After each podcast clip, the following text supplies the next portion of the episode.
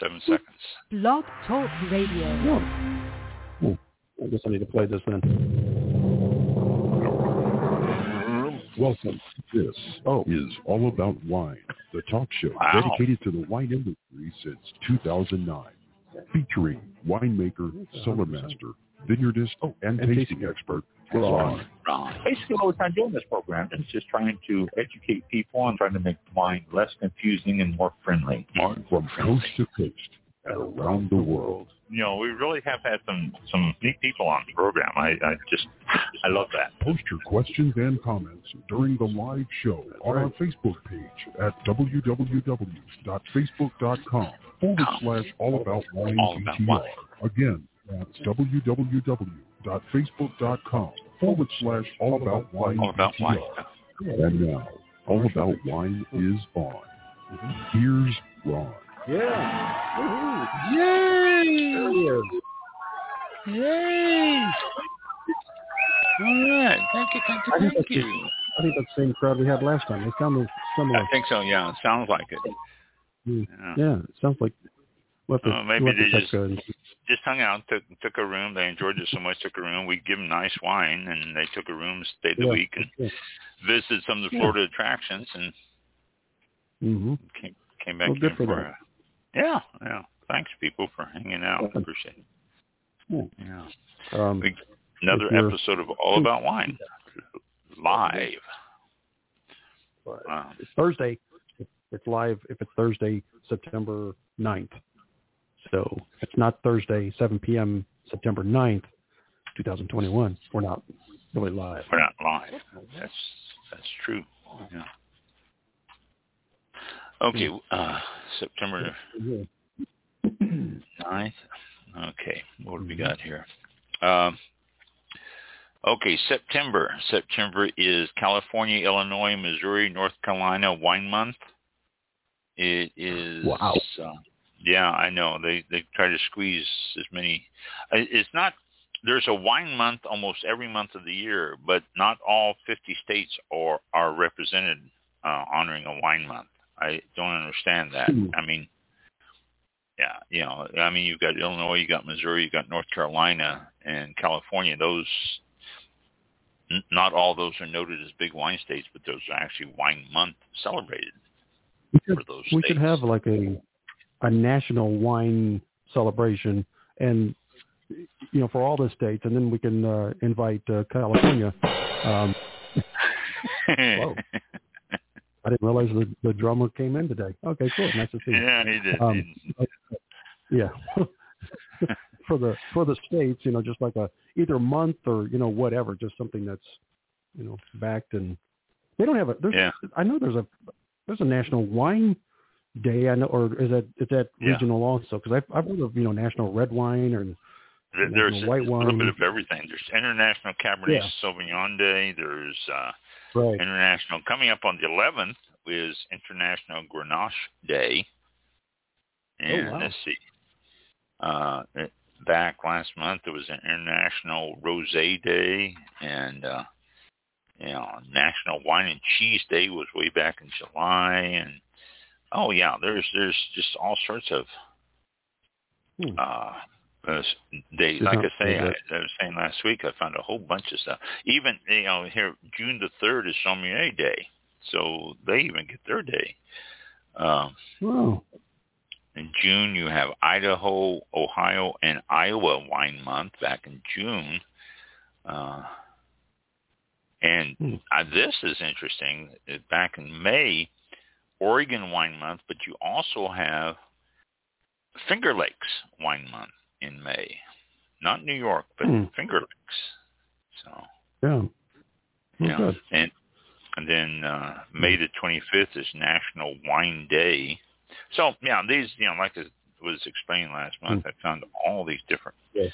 celebrations in here. But uh, this this uh, coming up, I think either tomorrow or Saturday. I'm not sure.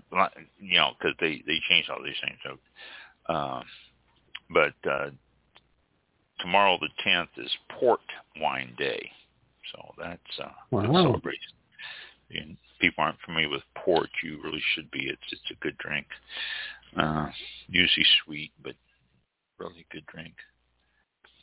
And let's see. So Oh, then, meant to ask you, and I don't, I don't want to put you on the spot, but you, you used to make a star fruit wine, yes, and for some reason, I bet you I still have a developing bottle somewhere. I don't know. I have to check.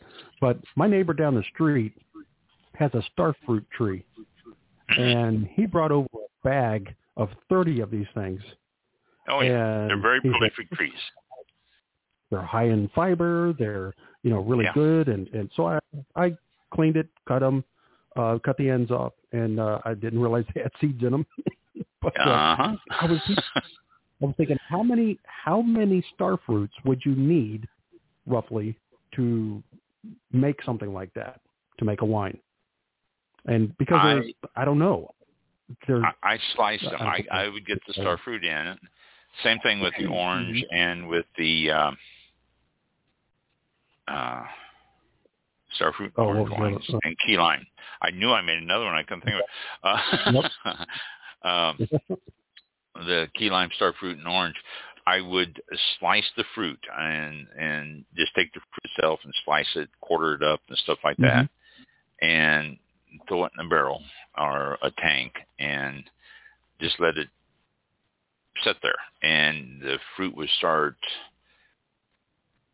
crushing itself within each other, and I would stir it every once in a while, check to be sure that it wasn't molding or going bad, and then I would. It doesn't, it doesn't have a long shelf life. I heard like No, three doesn't. three days not refrigerated, maybe up to a week fr- refrigerated, and then that's Yeah. it. So It doesn't have a long shelf life. But I would start doing it it. in a then- barrel. Yeah, I'd put it in the barrel, Hmm. and then I, I it, the the wine wasn't a hundred percent star fruit or a hundred percent orange or a hundred percent key uh, key lime. Uh, It was a, a percentage. Usually, my percentages ran around twelve to fifteen percent because Hmm. the fruits would give the wine a whole lot of flavor, and then I would do the white wine and blend it with it. So uh, the fruit usually I would get the white wine up and ready to go and almost ready, and then I would do the fruit. And within usually uh, within two or three weeks, the fruit would be ready, and I would blend it in with the white wine to the level of flavor that I wanted. And so, Oh. it, yeah, it didn't. Uh, it wasn't just the fruit itself. I mean, the the fruit itself. I I can't see just a hundred percent star fruit wine. I, I it's so strong and so potent. I mean, you can, you Yeah. know, I, I I I never never went above like I say twelve to fifteen percent was about the blending ratio I had, and it was always, Yeah. you know, always good at that level. Hmm. So, Yeah. Okay. But yeah, I, it- I kept tomorrow. Apparently, he's bringing a whole bag of uh, dragon fruit because he, he grows dragon fruit. oh, does he? Yeah. I was like, oh, yeah. Last time I made a, a smoothie out of it, which was pretty good. I mixed all kinds of like banana, dragon fruit, and I forgot what else went into it. Um, maybe some alcohol. I don't know. But anyway, it came out and it was it, it was good. And and I don't know if there's any benefits to that yet, but uh, Dragon fruit is star it's really supposed to be high Yeah. in antioxidants. Yeah. Oh, really? Wow. Yeah. Um, but it seemed to last longer. The, the star fruit, I put it on the on the counter, and it's like you know two or three days later, it's like, oh, it's done. but, It uh, starts getting softer and softer and softer. Yeah. mhm. That's why I Yeah. uh I used to take star fruit because a lot of people don't know what it is, and I I would go Mhm. down to the store and I'd buy a star fruit, and and they, they were expensive. I mean, you know, I don't know what they're at now because I never buy them, but they were expensive. It'd be like you know a dollar, dollar and a quarter for one little star fruit, and wow. I would go down the store, I'd buy one, and then I'd show people. I said, "You know what this is?" And you know, ninety percent of people go, "No," but uh, there'd be that ten percent that, "Yeah, that's a star fruit." You know, we used to have one in our yard or something like this, and then I'd go on Hmm. from there, and uh, the uh, star fruit would go bad so fast. Though it only lasted me about a week, and Yeah. it'd be so soft and mushy, I'd end up throwing away and stopping by the store and buying another one. So we had this one guy in our festivals that we were doing who was a woodworker. and uh, Yep. I Don. He- Uh, I think his Don, yeah. Don, wasn't it? yeah, Yeah. Don Okay. and uh very very good woodworker. I mean, he was very very talented. Oh yeah. And I said, Don, I I want you to make me a little star fruit. And he goes, a what? I go, a star fruit. I said, I want you to make me a little sample of a star fruit so I can show people instead of having to buy it. He goes, what's a star fruit? And I go, well, look it up. Two weeks later, he came back and handed me this wooden star fruit that looked so real, I almost felt like It I was- could cut it open and eat it. He- I remember he- seeing that. It, it You was remember seeing it? Yeah, it was. I I, mean, he, Yeah. he did Yep. a, a fantastic job of it. And people said, well, that's Mm-hmm. too big. And I said, no, it isn't. It's too big for Florida star fruits because they're usually pretty small. But, you know, Yeah. I, I was surfing one day when I was home and I came across Rachael Ray. This was quite a few years ago. And she said, and to add a little bit of spice to your salads, cut in some star fruit. And she reached down below the counter and pulled up this star fruit that was the size of a football. I mean, it was enormous. And so, uh, yeah, I know. Probably growing on, Wow. growing on her Rachael Ray star fruit farm somewhere, you know, but it was Sure. enormous. Yeah. But, uh, Wow. I didn't know they. Could, yeah, they they got a lot bigger than I ever thought too. After I saw that one, and so, but yeah, Yeah. that's so I used to use a wooden star fruit to show people because you're right, they go bad so quickly that I was constantly buying the thing. So, so Hmm. I didn't know he. That was a great res- representation of what it looked like and the color and everything. And oh yeah, Just- he just colored the- it. yeah. You put Yeah. little brown spots on it too, like star fruits get the little brown spots. You put little brown spots on it. He did a great job on that. Yeah. oh yeah, absolutely. Yeah. So, uh, yep. I, Um, I've, I've got that in a box around here somewhere too. I don't know where it is. I've got it in a box around somewhere. I couldn't see throwing it away because it was too good of a job. So, Mhm. Yeah. but uh, yeah, they, you know, you can make wine out of anything. I, it just, it's unbelievable. If you really want to do it, you can make wine out of just about anything. You know, all, all it takes is a little yeast to ferment, and it starts it starts doing it. So All right. Well, I know he's got a lot of it down there, but I don't, I don't think it's enough to even think about that. Plus, I don't have the the patience or the time or the chemical experience to even think about it. But, uh, very prolific trees. The starfruit Yeah. trees, very prolific trees. I mean, you know, they there's is, people who have starfruit trees in your neighborhood are going around giving everybody bushel baskets full of starfruit. Here for you, you know. I mean, it's just like yeah, they're very prolific. And a lot of people, Yeah. This is another problem with Florida starfruit. A lot of people cut down the trees after a few years because there's so much starfruit and it drops to the ground and it gets Mhm. soft and so squirrels and birds and uh, you know all rats and all sorts of small rodents come in and start eating it which in turn attracts snakes because the snakes know that all these things are going to be eating this fruit here so the snakes come in and eat the rats and the squirrels and stuff like that and so people mm-hmm. cut down the trees because they get tired of the rats and squirrels and birds and snakes all over their yard whenever that starfruit. That's why they pick them as fast as they can and give them away to people because they're so prolific. So, okay, I didn't realize that. yeah, it's just you know, I. I learned a lot about starfruit when I was doing the starfruit wine. So, uh, but uh, Yeah. Well, and I learned a lot too, so thank you. yeah, that's yeah, great. well, good. You know, Uh, it's you know, yeah. educational program. If not about wine, then at least about starfruit. Yeah. So, Uh, back to the topic, but it kind of it kind of worked into the same topic. I mean, it's uh, that's starfruit It's wine, wine. starfruit, and about that, and some of the process there. Yeah, so Yeah. still on topic. It's oh, it's it's all Good. it's all. Actually, we Hmm. can talk about any fruit and work it into wine Mhm. because you can make wine out of just about anything. So, Yeah, all right. So I've got some things to tell you today, uh, a few odds and ends here. Uh, I want to revisit. Uh, oh, before the show's over, too, I want Mike to pop in and tell about some of our past guests and some of the books and all that they offer. So, but we'll do that later. Um, I got the latest issue of Wine Spectator in today, and I want to go through this quickly here about the Grand Tour winespectator.com.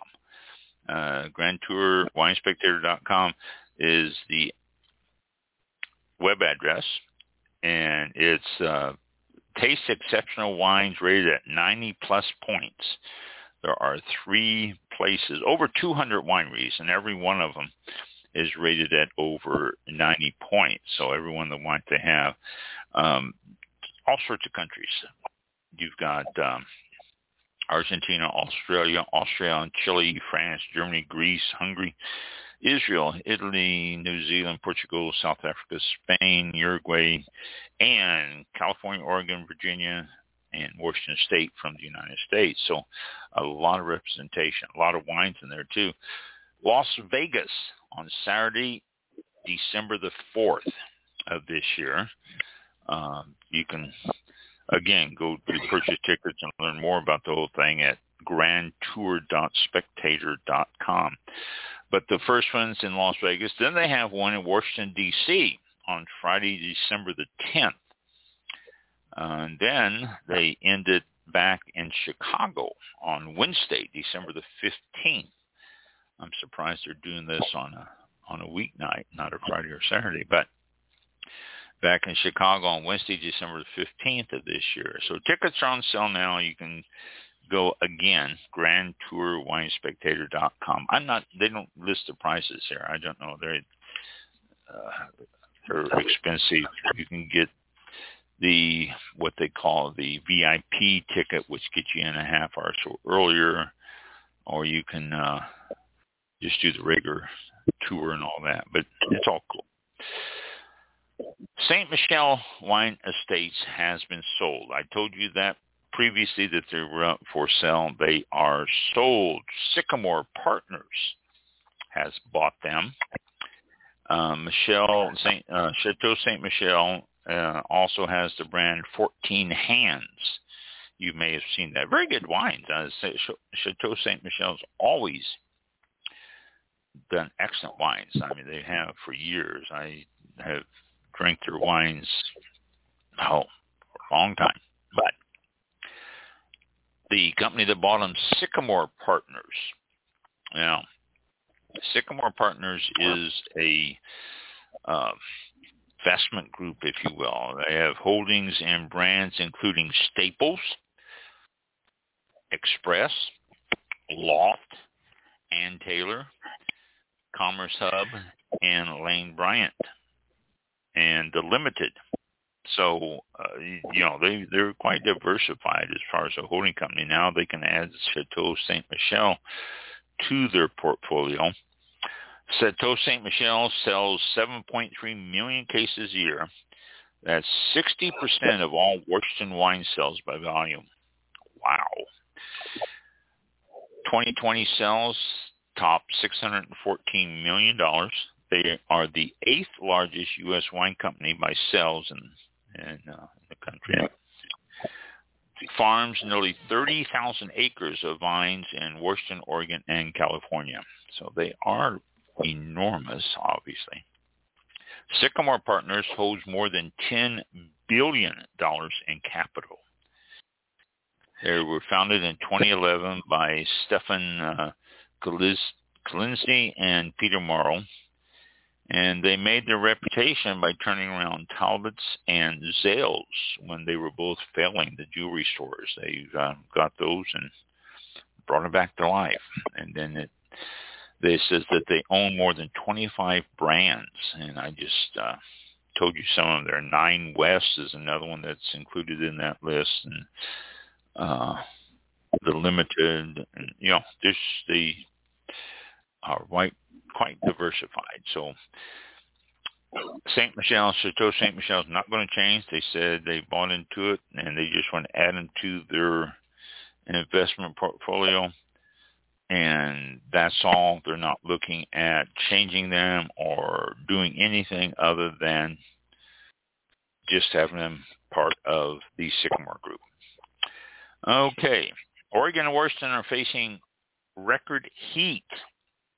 Uh, Salem, Oregon on 629. This is, uh, well, we're already nine, but this was uh, obviously a month and a half ago. But Salem, Oregon hit 117 degrees Fahrenheit. Walla Walla, Washington hit 116 degrees Fahrenheit on the same day.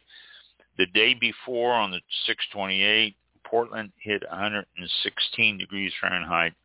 And Seattle on the 28th hit 108 degrees Fahrenheit they have never seen this level of heat before in that area. They said it is just unbelievable. But the vineyards are surviving. They are watering them. There's they're able to pump water onto them to keep them alive. They were getting enough rain. The west is parched, but up there in the northwest, uh, they're still getting some of the rainstorms coming in, and it's keeping it wet enough that it did not affect the grapes this year. excuse me, the only concern is that this may continue. And if it continues, then uh, it's going to create a major problem for the growing areas up there. Wine Spectator's New York wine experience. This is a 40-year anniversary.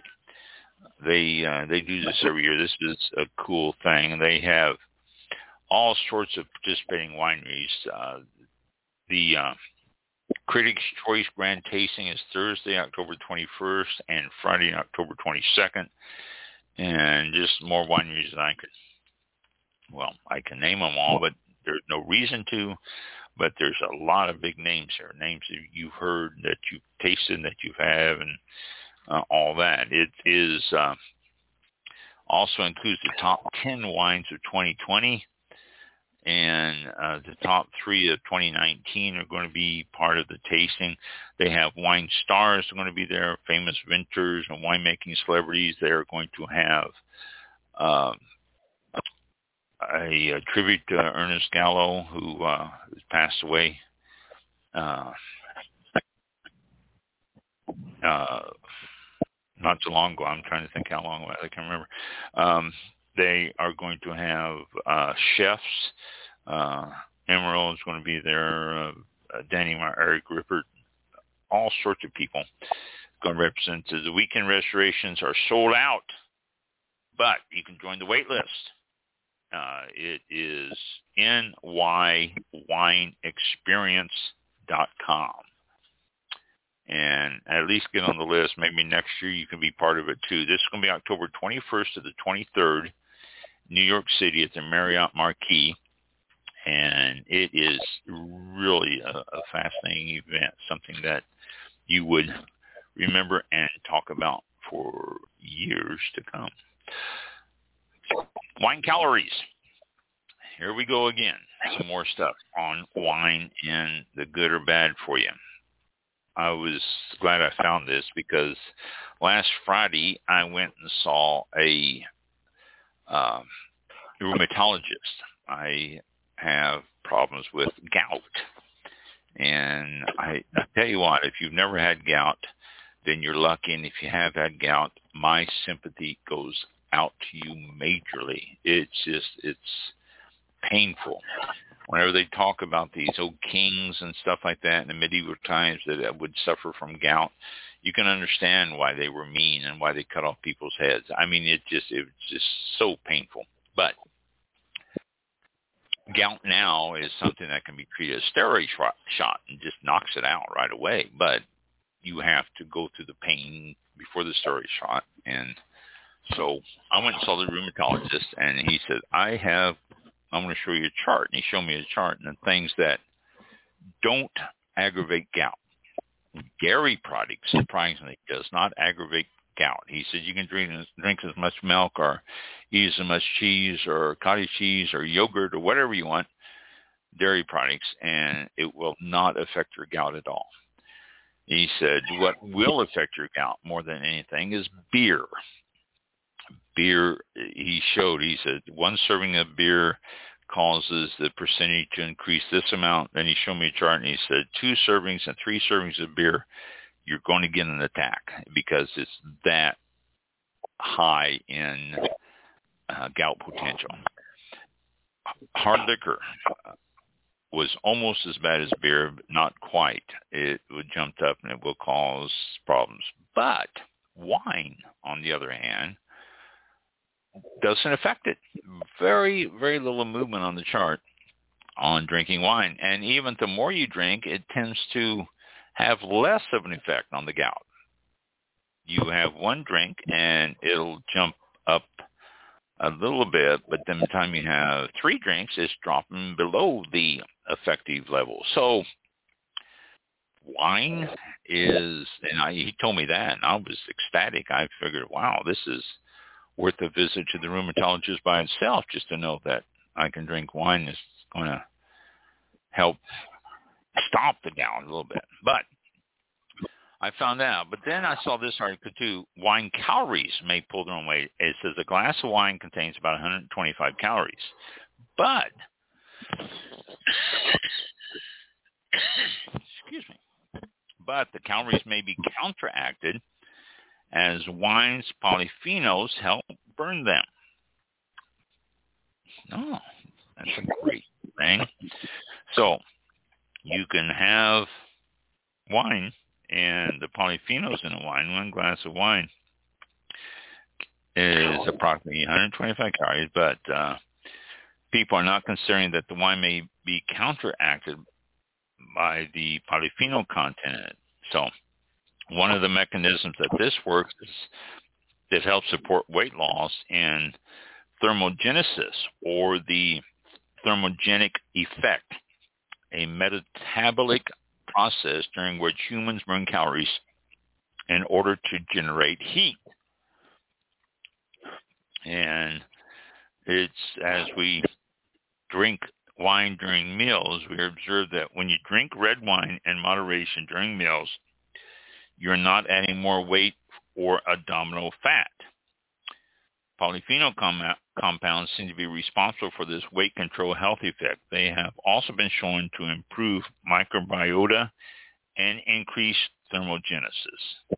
So there you go. Have yourself wine with your meal. It's not going to cause a problem and it's not going to cause weight gain or anything. Again, everything in moderation. So always keep that in mind. But uh, this is uh, the researchers found that moderate red wine intake was associated with a decreased prevalence of metabolic syndrome, a group of conditions that also increase the risk of heart attack, stroke, and diabetes. And so mainly by reducing the odds of having an abnormal waist circumference, high blood pressure, and high cholesterol. So it will help fight all that stuff. So enjoy your glass of red wine with your meal. It is definitely there and it's definitely going to help you and it's definitely going to taste good. Uh, okay, now I had something here. Let me find it. Uh, oh, here it is. Big Smoke. I don't know if uh, uh, you're out there if any of you are cigar smokers, but I belong to tasting, or uh, not tasting, I belong to a discussion group one of our guests we had on the show uh, was into cigars and uh, all that. Uh, he, um, let's see, what is his website? Uh, I can't think of it right now. Boy, I'm terrible about that stuff. Uh, uh, I think it was. Let me check and make sure before. I, uh, XYZ, ABC, what? what? It hmm. was Kaplowitz, uh, Kaplowitz.xyz. K-A-P-I-T-Z dot X-Y-Z, yes. Okay. He has all his shows on there. Yeah. Has all these shows on there, and I'm I'm part of the discussion group. We discuss uh, a little bit of everything. There's uh, a, quite a diversified group on there, but uh, cigars is seems to be one of our topics we discuss quite often. And uh, uh, so uh, if, if you're interested in cigars, uh, check that out, Kaplowitz, uh, xyz.xyz. But Cigar Aficionado's Big Smoke Las Vegas weekend at the Mirage. It's November the 5th and 6th, 2021. Tickets are going fast, so you need to get them uh, pretty fast. The seminar ticket packages is sold out, but the Big Smoke evening tickets are selling. You need to get that. Uh, Big Smoke is back, safe and fun-filled. So it's it's a safe event. Uh, they promote safety. In fact, all these events promote safety because of the COVID. The Big Smoke evening consists of two unforgettable nights of cigars, food, drinks, and more. You can collect premium cigars from some of the best cigar makers in the world, and Cigar Aficionado included with every ticket. And uh, the uh, seminars are sold out, so I won't read you about that. But the Big Smoke evenings are just sounds like a great event in itself. So if you are a cigar smoker, go to Las Vegas BigSmoke.com. Uh, just all one thing, Las Vegas BigSmoke.com. And you can uh, get your tickets for that. November 5th and 6th, and both nights they have the Big Smoke evening event. So you can check that out. And let's see, there was one other thing I wanted to tell you that was in here. And let me see if I can find it quickly because if I can't, I'm not going to spend a lot of time searching. And Oh, they have a good article. That's right. They have a good article on New World wines versus Old World wines. A very good article, actually. I mean, if you know, I, I honestly think it's worth the price of the, the magazine. This this issue of the magazine alone, just for this one article. Uh, Wine Spectator. It doesn't. I guess this is because I subscribe. They don't have a price on it, but Values Showdown is the name of the article, and Old World versus New World wines. And the, the selections they've chosen for this roundup are all rated 88 points or higher, and all priced at $25 or less. So there you go. I mean, you can't ask for a better list of wines that are within excuse me that are within your your budget. So but they have Cabernet Merlot and blends as the first section, and it's Old World uh, versus New World, and they got the scores by, and every one of them. I mean, there's some 93 point wines here, uh, 92 point wines that are like twenty dollars, twenty five dollars maximum stuff. Uh, good thing. Then they have another section that is Malbec, and then Pinot Noir section. Then they have a Syrah Syrahs and blends section, and then Chardonnay, uh, World versus New World. Then Rhone style wines, World versus New World. Uh, then Riesling and Sauvignon Blanc. Um, pretty big section of Sauvignon Blanc. Very, very good if you're looking at trying different wines from the New World and Old World, and want to get some decent wines with good scores and keep the price down, you cannot go wrong with this article. This is one of the best ones I have seen in a long time to break everything down. So Wine Spectators, the October 15th issue, and you can check that out. Okay. Um, let me get here. Um, if I can get this to my cursor to work. There we go. Uh, okay, this is uh, Tassel Ridge Winery, Iowa.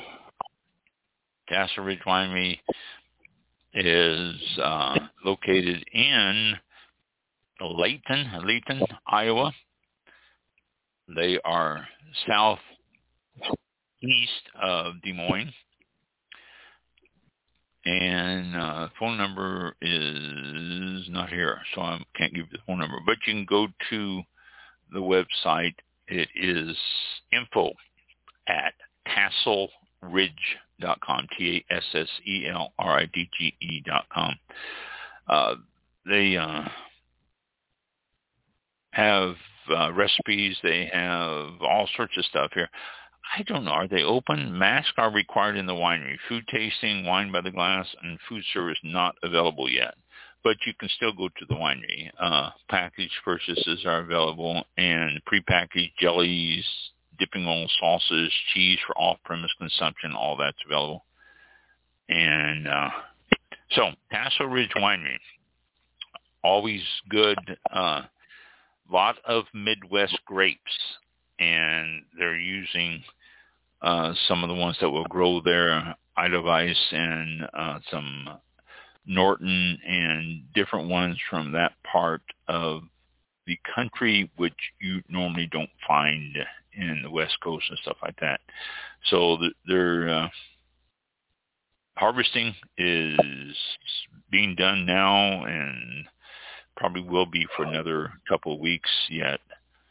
Uh, maybe up until October. I don't know what the what their schedule is on that. But Tassel Ridge Winery, you can check them out the next opportunity you get if you're in that part of the country.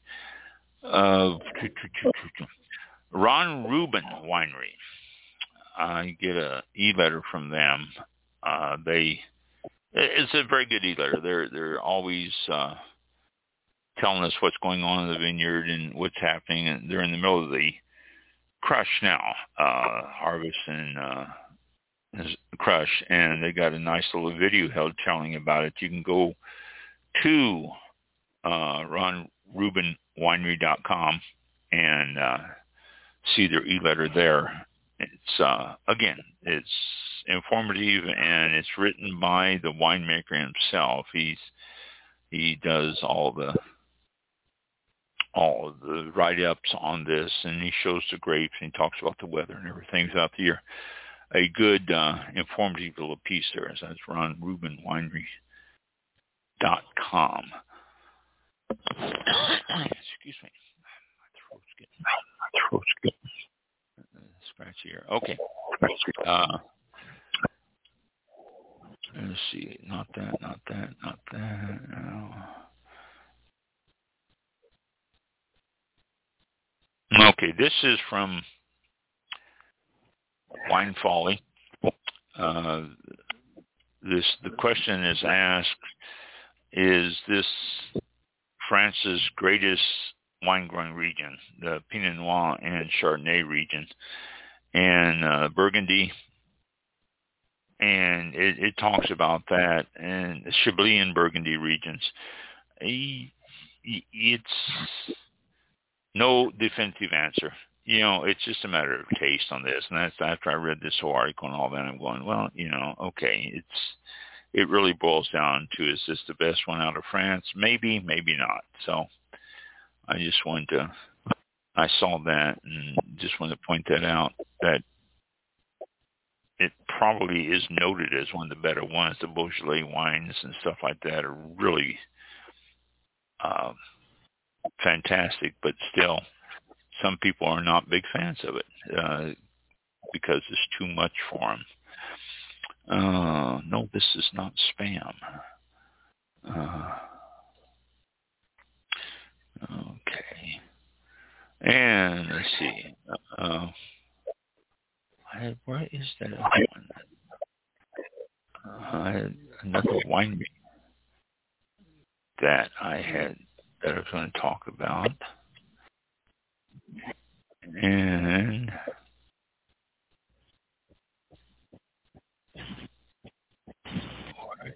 Oh, Rombauer Vineyards. Rombauer.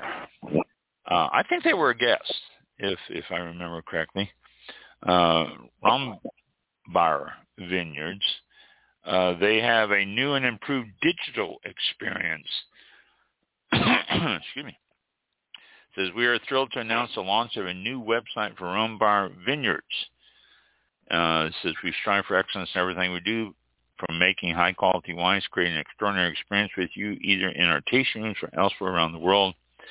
We welcome you to visit and experience the new rombauer.com. And it is, uh, uh, it's a cool site. So go to it. Uh, rombauer.com, R-O-M-B-A-U-E-R dot com.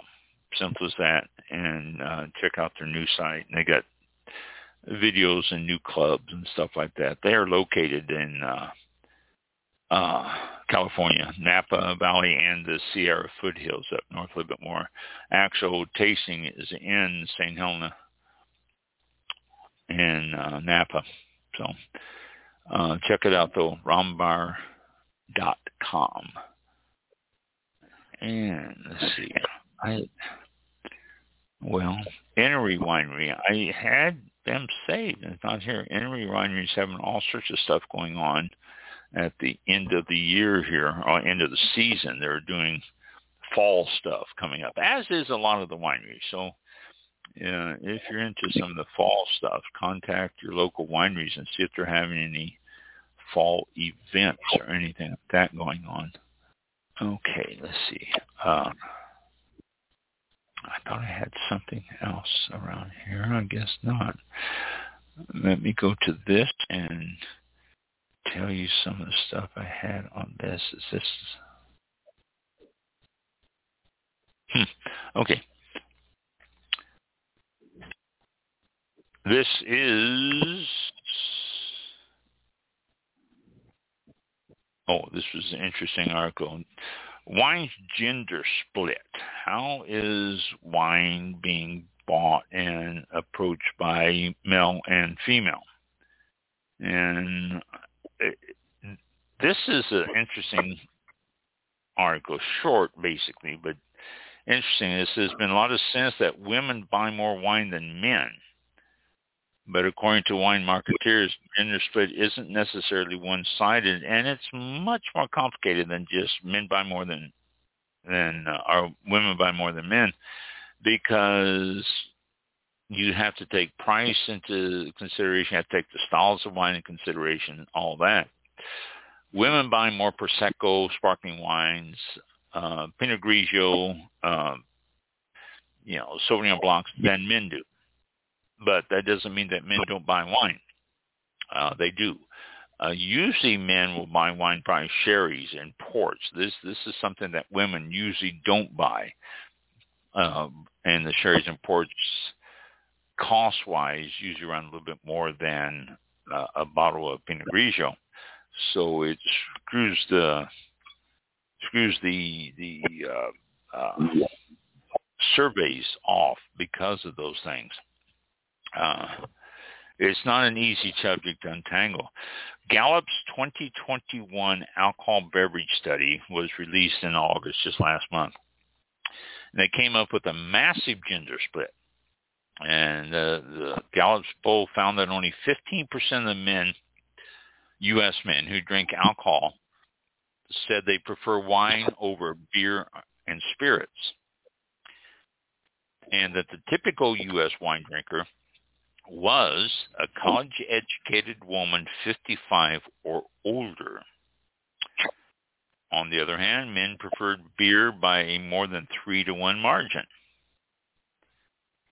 Even more stunning in this survey, there was a second survey in a row from Gallup that reported the 15% number. So it was two different surveys that said that men only consume 15% of the wine and that women are the ones who actually buy it. So what's going on here? The question begs to be asked. Well, here's the uh, a poll by by subgroup, and it shows that men uh, prefer beer, 54% wine 15%, and liquor 28%. Women, on the other hand, beer 23, wine 49, and liquor 26. And by age groups, 18 to 34, wine is only 22%, 35 to 54, 28%, and 55 and older, 42%. So that's where the age groups take over on wine too, is on the uh, older group, whereas the younger group, 18 to 34, beer is 45%. And then uh, liquor, uh, 30, 27, 23% respectively in each age group. So that doesn't vary a whole lot. Education does a little bit more here now. On college graduate, 33% beer, 41% wine, 22% liquor, whereas not college graduates, 43% beer, 24% wine, and 30% liquor. And household incomes, lower income, beer, higher the income, wine. I mean, that's just basically the breakdown there. But it says that uh, the uh, tracking this over a period of time and trying to get sense out of this isn't really the way to do it. Gallo has a strange methodology, or Gallo, Gallup. Have I been saying Gallo? It's Gallup, the Gallup poll.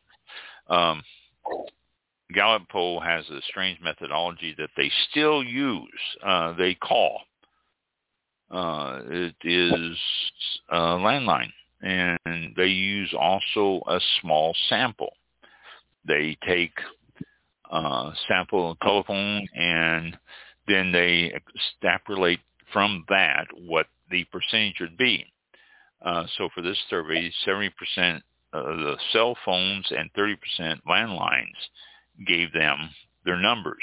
Well, it would almost certainly make the results a little odd because of the fact that landlines probably are only used by older people. You're not going to get a whole lot of landlines in the in the 30 somethings. Uh, I don't even think most households have a landline in that age group. And they also uh, are calling people. Uh, other surveys have been taken that show a little bit different results when they do it online and ask people online how they're doing. So that's something else. Uh, consumers younger than 50 aren't drinking as much. Uh, they uh, also show that uh, drinking Americans that, that actually drink alcohol now are at a 20-year low, and that's just that's all categories. So that's going to be a little bit different. The uh, uh, another survey was done by the Fox Hill Group, and he pointed out to a wide-ranging pandemic drinking study that was concluded er- earlier this year and found that three out of every five consumers reported consuming less alcohol during the pandemic. Now that really struck me as odd because you would think, especially with home deliveries jumping up and, you know, these companies that we saw where they increased their sales by, you know, 2,000% and stuff like that, that the drinking would be higher during the pandemic. But this survey shows that three out of every five customers showed consuming less. So those two out of five are drinking an awful lot to get these numbers up. Uh, the uh, pandemic survey queried 48,000 adults through the internet. Uh, they said if you use landlines, you can get 60-year-olds and older, and if you use uh, uh, just cell phones, you're going to get 44-year-olds and younger. So they did it through the internet.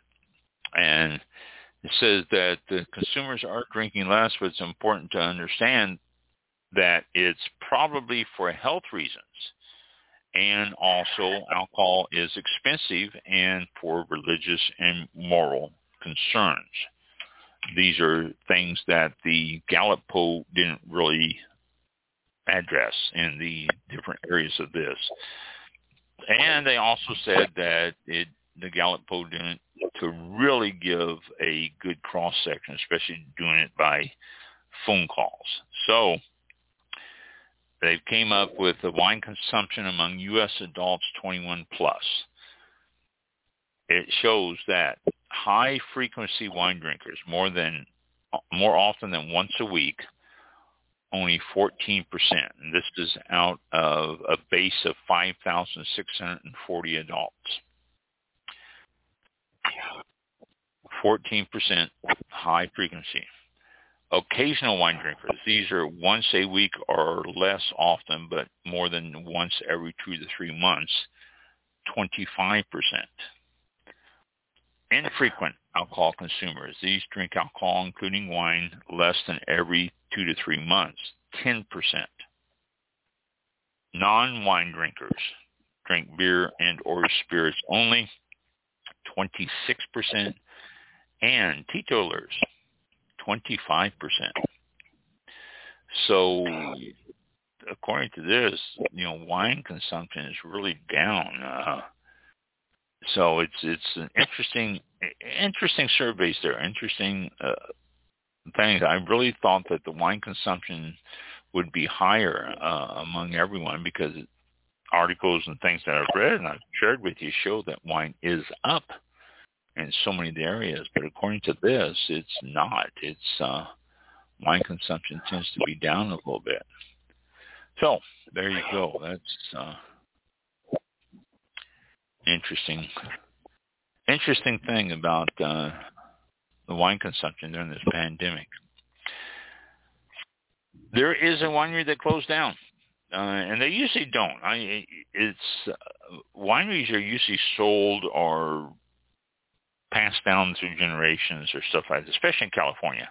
But all around the world, you don't see wineries closing a whole lot. I closed Florida State's Winery because, well, basically one main reason. I don't think anyone would continue caring about it as much as I did and continue the same quality I did. And that's really why it wasn't passed on and continued to stay open. I had to retire. The doctor told me my diabetes, uh, because of Agent Orange in Vietnam, my diabetes was causing my body to uh, do all sorts of weird stuff. And she highly suggested, almost demanded that I close and retire. So I did. But I didn't pass it on to anyone because there was no one to pass on to, and I didn't sell it again because I didn't think the quality could people I don't think would have taken the same pride in it as I did. So that closed. Well, here's another one closed. Dirty and Rowdy Family Wines. They closed also. Uh, 11 years in business. They announced that they were dissolving. No changing hands, no transfers, just closed. And the reason is, is because the two owners decided that it was the best way to do it. Hardy Wallace, who goes by the nickname Dirty, and then Matt Richardson, who is known as Rowdy, uh, said that uh, they were just uh, going to close it. They couldn't be dirty and rowdy without either a dirty or a rowdy. So they went out of it. Now, one of them, let me see if I can see it here in the article. Uh,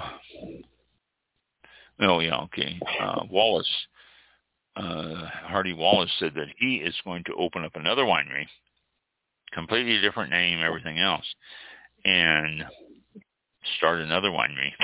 The thing is with wineries now, and this this is why it's so much easier to close a lot of wineries, is because they don't have a bunch of vineyards and a bunch of money invested in the vineyards and stuff, and trying to find a buyer and trying to find uh, something. They just had a tasting room they were purchasing grapes from other growers around Napa.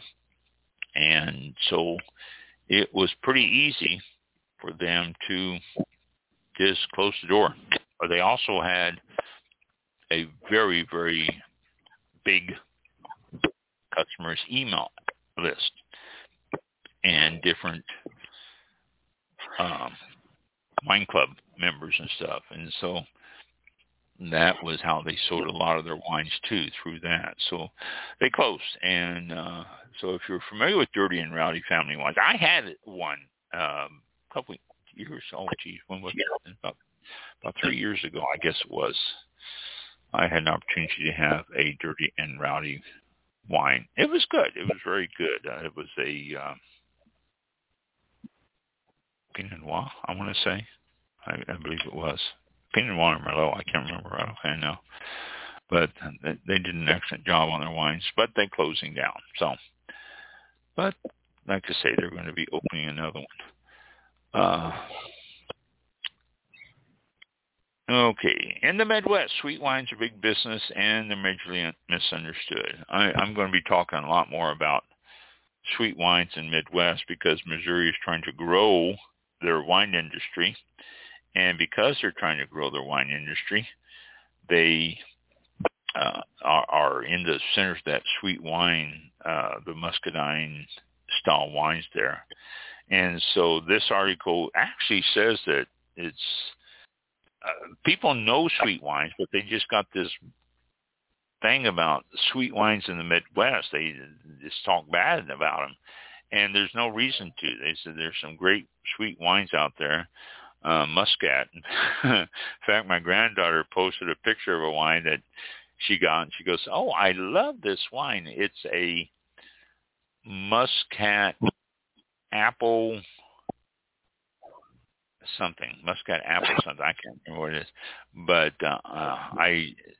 She said her her boyfriend got it for her, and she goes, "Oh, he loves me. Look what he bought me." And I said, "I'm going to sit that boy down and talk to him about wines." I mean, you know.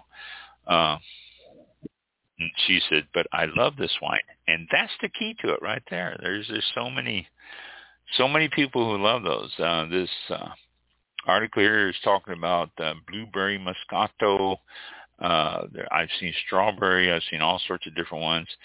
Sweet reds, uh, red blends, uh, sweet red blends.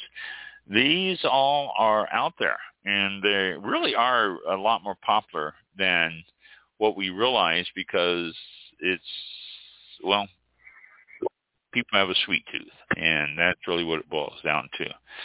So, if you are a sweet wine fan, more power to you. I don't have anything against you on that.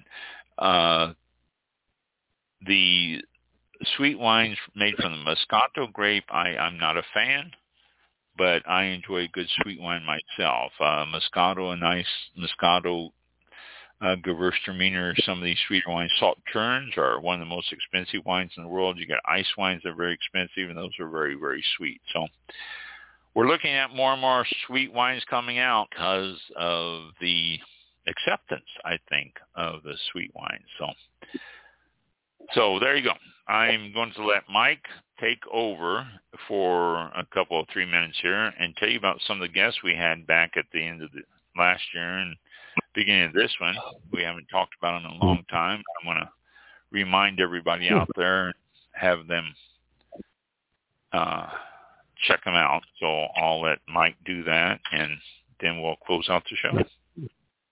All right, let me uh, get the record player set, get ready to play some music, and I'll take a deep breath and read the script live. Here we go. okay, back in October, co-directors Mark Johnson and Mark Ryan and writer Michael Karam were on the show October 8, 2020 the movie Wine and War, the untold story of wine in the Middle East, is about survival, resilience, and struggles. Wine has been in Lebanon culture for 7,000 years. They are raising money for CAPHO, a great uh, organization, and uh, you can go to wineandwar.com wineandwar.com. Click the Watch Now button, and that'll take you to uh, where you need to go to, to watch it. On October the 15th, Jim Laughren was on the show. He's a certified wine educator and author. You can visit jimlaughren.com. That's Jim, L-A-U-G-H-R-E-N dot com and uh, he has uh, two book, two quick books right now out uh, called the 15 Minute Guide to Red Wine, which is uh, only 28 pages uh, of good reading, and 15 Minute Guide to White Wine, which is another uh, quick read and a handy reference to have as well. Check that out on Amazon on October 29th. Well, there he did it again. Goodbye, Mike. He does that. We joke each other about the fact that Mike disappears every night about this time, and I hope that was Mike and not me. Yeah, it was Mike because he's coming back now. It's available at Barnes & Nobles, Amazon, and other outlets. On November 19th, we welcome Michael Brown, author of Pinot Rocks, and he's also a winemaker. The book is available on Amazon.com Pinot Rocks is available in any format, and the audio format is great because William Shatner did the audiobook version of his book. That's right, Captain Kirk. On January 14th, we had a great conversation with Cap Kaplowitz, a podcaster and blogger of cigars, spirits, coffee, and wine. And All About Wine's own show host, Ron, is also the wine panelist on the show. For more information, visit kaplowitz.xyz. That's K-A-P-L-O-W-I-T-Z dot X-Y-Z. On February 11th, 2021, we had founder and producer of Beer, Wine, and Spirits, Jeff Bradford, on the show, the filmmaker dedicated to revealing the stories behind the labels of our favorite drinks.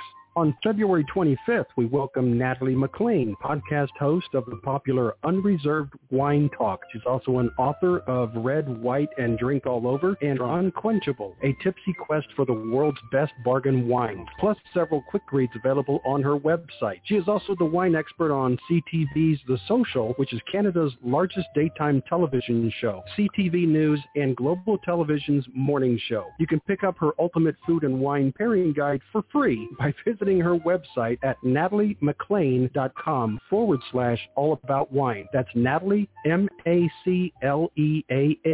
dot com forward slash all about wine. Thank you, Mike. You're going to stay with us the rest of the time now, I hope. yes, I reset my my. I didn't realize it was the top of the hour when it happened. I go, oh, what in the world? I, I was know. done. Well, you you were gone. I said, oh, there went Mike. I said, we've been having this issue yep. every week, and so you know he'll be back with us in a second. And there you were. You mm-hmm. popped back up. You know. So. Yep. Uh, what's interesting is, is YouTube and Facebook did not get disconnected. Um, oh. It's only my it's only my connection to Blog Talk Radio, so they heard that without interruption. so oh. there you go.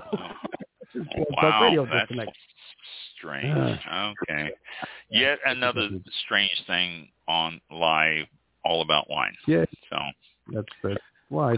If this was pre-recorded, you would not have heard that. It would have. You would not have heard that. We would have skipped right out of that, and Mike would have edited it. And but yeah. that's one of the fun things about all about wine. yeah. Never know. Irritating as all heck, but fun. Yeah. yeah. I all of a sudden it started uh, maybe I don't know two three months ago maybe two months ago. Yeah. It's just right at the top of the hour. It's uh, I don't know. They're changing servers or something. I don't know what they're doing, but uh, anyway. So there we go. We're back. just now and, it's funny. It just it does that, and it just we we can't figure it out. So oh well. You okay. Be the one, and now I am. Yeah, um, I used to every, black out and disappear too. So uh, yeah. Oh well. Oh well. Well, we're good. That takes it uh, for this week, I believe. It yep. is August, August, September the 9th, and we will be back uh, September 16th next Thursday, 7 p.m. Eastern time, uh, right here on Blog Talk Radio and uh, Facebook and YouTube. There you go.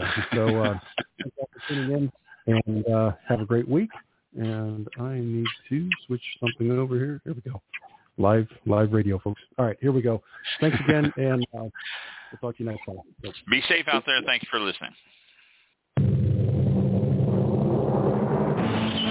This concludes tonight's broadcast of All About Wine with your host, Ron. For show information, links to All About Wine on Twitter and Facebook, or to be a guest on this show, visit the show website at www.allaboutwinebtr.com.